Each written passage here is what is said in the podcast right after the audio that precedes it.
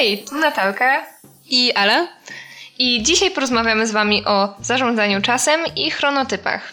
Więc może zaczniemy o chronotypach. Bo raczej większość z Was nie wie, co to jest i, i co oznacza ta nazwa.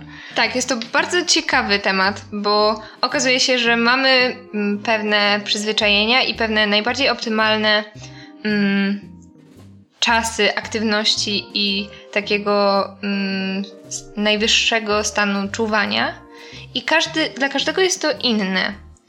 Mm, właśnie te różnice między nami to wynikają z naszych chronotypów. I mm, w zależności od klasyfikacji wyróżniamy mm, cztery. Trzy albo A, cztery. Tak. Jedna klasyfikacja jest taka bardzo podstawowa. Dzieli się na chronotyp poranny, wieczorny, nocny mhm. i bliżej niezidentyfikowany. To jest ta, ta sowa i ten no, nocny marek i poranny ptaszek. Tak, tak, właśnie z tego wynika ta, to nazewnictwo. Natomiast drugi, trochę nowszy i bardziej zaktualizowany podział mm, opiera się na czterech chronotypach. I jego mm, nazwy biorą się od zwierząt. Jest delfin, wilk, mm, lew i... Niedźwiedź. Niedźwiedź, tak. I właśnie od tej charakterystyki naszej zależy to, kiedy pewne aktywności będą najbardziej efektywne, co możemy przełożyć na nasze zarządzanie czasem. Tak, na takie codzienne życie i to, co się odnosi do nauki, do takiej aktywności fizycznej, do ogólnego takiego ogarnięcia siebie, bo niektórzy... Tak, jak... też myślę, że do aspektu społecznego to ma no, bardzo tak, duże tak, znaczenie. No, to samo, rozmawialiśmy o tym wcześniej, to nie wiem, jak będąc na noc u kogoś, ty wstajesz o siódmej, a ta druga osoba o czternastej, no to troszkę nie wiesz, co ze sobą zrobić. I to właśnie zależy głównie od naszego chronotypu. Mm. Myślę, że warto też wspomnieć, na czym opierają się te cztery chronotypy, bo raczej o nocnym marku czy o tym porannym ptaszku wiemy mniej więcej, co to oznacza. Więc może zaczniemy od tych bardziej znanych już nam e, wcześniej chronotypów, czyli od lwa. Jest on odpowiednikiem porannego ptaszka, więc lubi właśnie wstawać wcześnie, dobrze funkcjonuje o poranku i to wtedy ta aktywność życiowa jest dla nich najwyższa. Mm. Podoba mi się to połączenie ptaka i lwa. Co... tak, jest to bardzo, bardzo ciekawe. Mm, co jest również ciekawe, to że ich funkcjonowanie trwa dosyć krótko pod kątem dnia, bo już koło 17 zaczynają być senni i są Te koty. mniej efektywni, mm, co może być problematyczne pod kątem społecznym. No właśnie, tak jak wcześniej wspominała Ala. Mm, co jest również y, fajne w ich przypadku, to że lubią chodzić spać wcześnie i nie mają zazwyczaj problemów z zaśnięciem wcześnie ale za to wstają około wschodu słońca, więc dosyć Dosyć wcześnie. No ale to wyobraź sobie tak wstawać i wiesz, wiesz, cicho, wszędzie cicho, to nie wiem. Tak, tak, być takim takim kogutem. Takim kogutem, no słuchaj, możesz obudzić cały dom, także w sumie... Przeciwieństwem lwa natomiast jest wilk, czyli odpowiednik e, sowy, nocnego marka, e, który zdecydowanie lepiej funkcjonuje w godzinach wieczornych i późnym popołudniem. Mm, jest to, są to te osoby, które nie lubią poranków i późnym wieczorem e, najlepiej przebiega ich proces myślowy, co jest ciekawe, stanowią aż 15% populacji około. Mm. Myślę, że jest to ciekawe, jak bardzo niedostosowany jest do nich świat. Mm. A znasz takie osoby? W sensie, bo mi się wydaje, że nawet mój brat może być taką osobą, jak on chodzi spać o czwartej czy później. Tylko nie wiem, czy to wynika z tego, że gra, czy raczej z tego faktycznie chronotypu. Myślę, że naszym, w naszej rzeczywistości może być ciężko wyodrębnić te osoby, bo one są trochę zmuszone do tego takiego typowego, mhm, typowego schematu godzinowego, jeśli chodzi o dobę. Ale no myślę, że każdy z nas zna chociaż jedną taką osobę, która jednak woli funkcjonować wieczorem. To wracając jeszcze do takiego typowego podziału dnia, to tutaj wchodzi, idealnie wpasowuje się ten chronotyp niedźwiedzia. Yy, ma go mniej więcej, no więcej niż połowa populacji, także to też spod niego jest tak naprawdę utworzony ten cały podział. Idealnie wpasowują się w te takie typowe yy, godziny biurowe, czyli tam, yy, jak to jest? Od 8 do 8, 15, 16? 8-16, coś takiego. Tak. Wtedy pracują najlepiej, też nie tracą energii ani, ani rano, ani wieczorem i tak naprawdę są skoordynowane ze światłem słonecznym. I ostatnim typem jest delfin.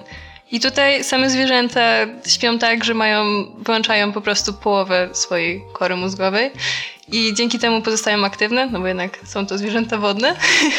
I tak samo ci ludzie mają raczej problemy ze snem. Duży odsetek z nich choruje na bezsenność, raczej śpią płytko i często się wybudzają. I też mają duże problemy z zatrzymaniem rutyny. Także takie osoby najpewniej wstają wcześniej rano i raczej też się kładą późno, ale to wcale nie znaczy, że są bardziej efektywne. I właśnie znając swój chronotyp, możemy ustalić, jak najłatwiej dopasować e, swój plan dnia do naszych szczytów aktywności. Dlaczego jeszcze warto znać swój chronotyp?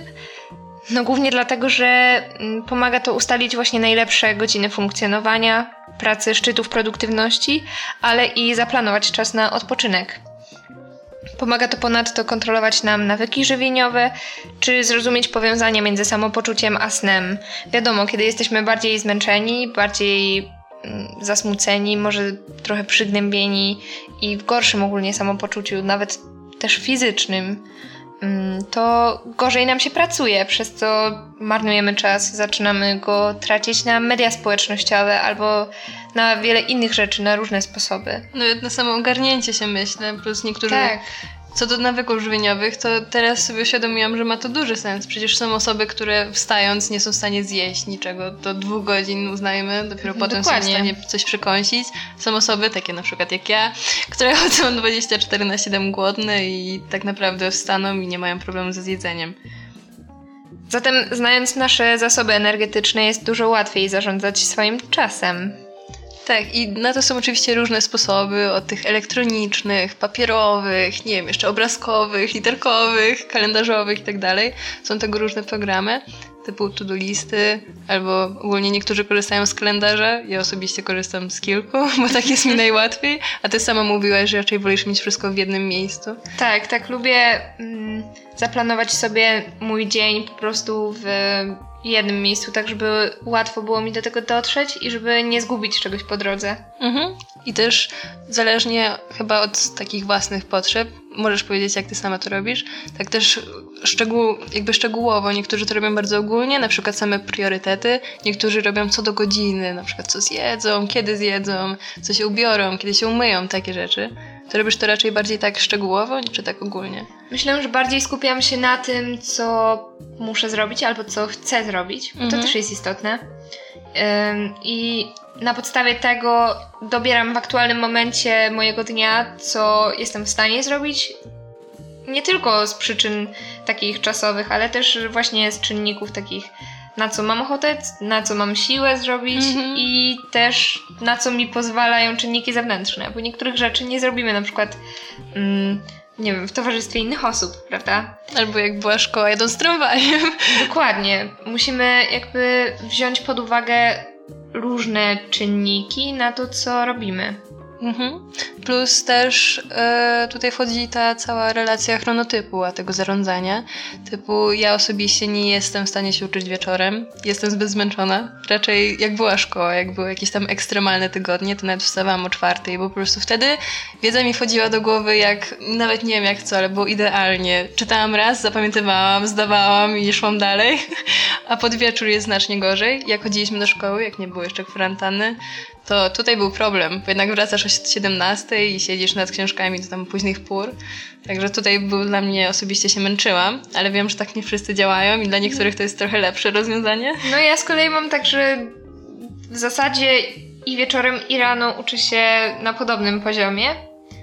Mm, Aczkolwiek chyba łatwiej mi się skupić, kiedy już wiem, że świat wokół, ta rzeczywistość się trochę wycisza Mhm. i mogę się skupić na tym, co robię w tym momencie i też ym, bardziej się skupiam na tym, żeby to zrobić faktycznie, bo wiem, że muszę pójść spać, muszę odpocząć, muszę, muszę się przygotować na następny dzień i mam większą motywację do tego, żeby coś skończyć w danym momencie. Mhm.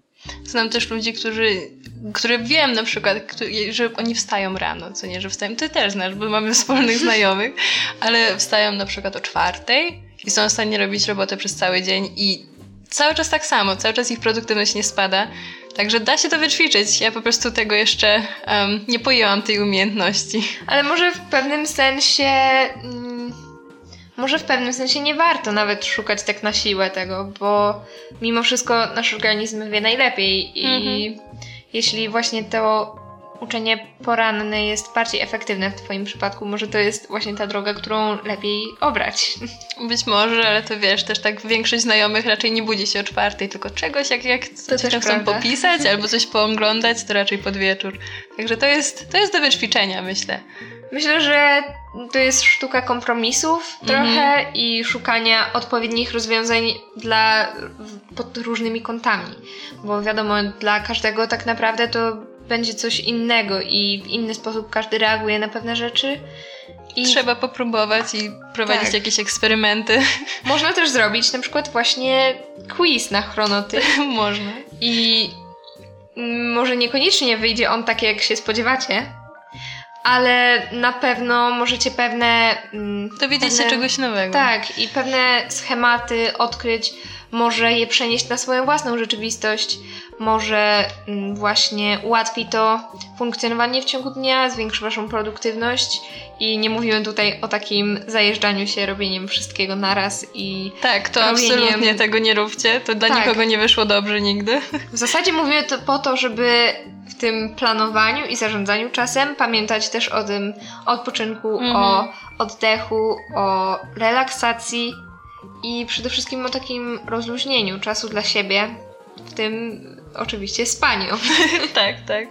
Ale to tak już całkowicie poważnie bez żartów, jednak odpoczynek jest bardzo ważny, nikt z nas nie jest robotem i faktycznie, tak jak Natalka powiedziała, my, nasz organizm sam wie, co dla nas najlepiej działa. Także jeżeli jesteście zmęczeni, zamiast kawy po prostu idźcie się przespać na 20 minut i wstaniecie jak nowonarodzeni. Tak, taki power nap jest tak. bardzo popularny ostatnio i my, wydaje mi się, że coraz bardziej normalizujemy takie mm, drzemki. Tak, takie ogólnie wydaje mi się, że teraz coraz bardziej normalnym i takim nieleniwym staje się mm, dawanie sobie czasu na odpoczynek. Albo mm, czy to na sen, czy to na jogę, czy na y, oddychanie, czy na sport. To są mhm, to wszystko formy w pewnym sensie odpoczynku od tego, co robimy mm, bardzo rutynowo i bardzo tak mm, niekoniecznie z naszej własnej, nieprzymuszonej woli.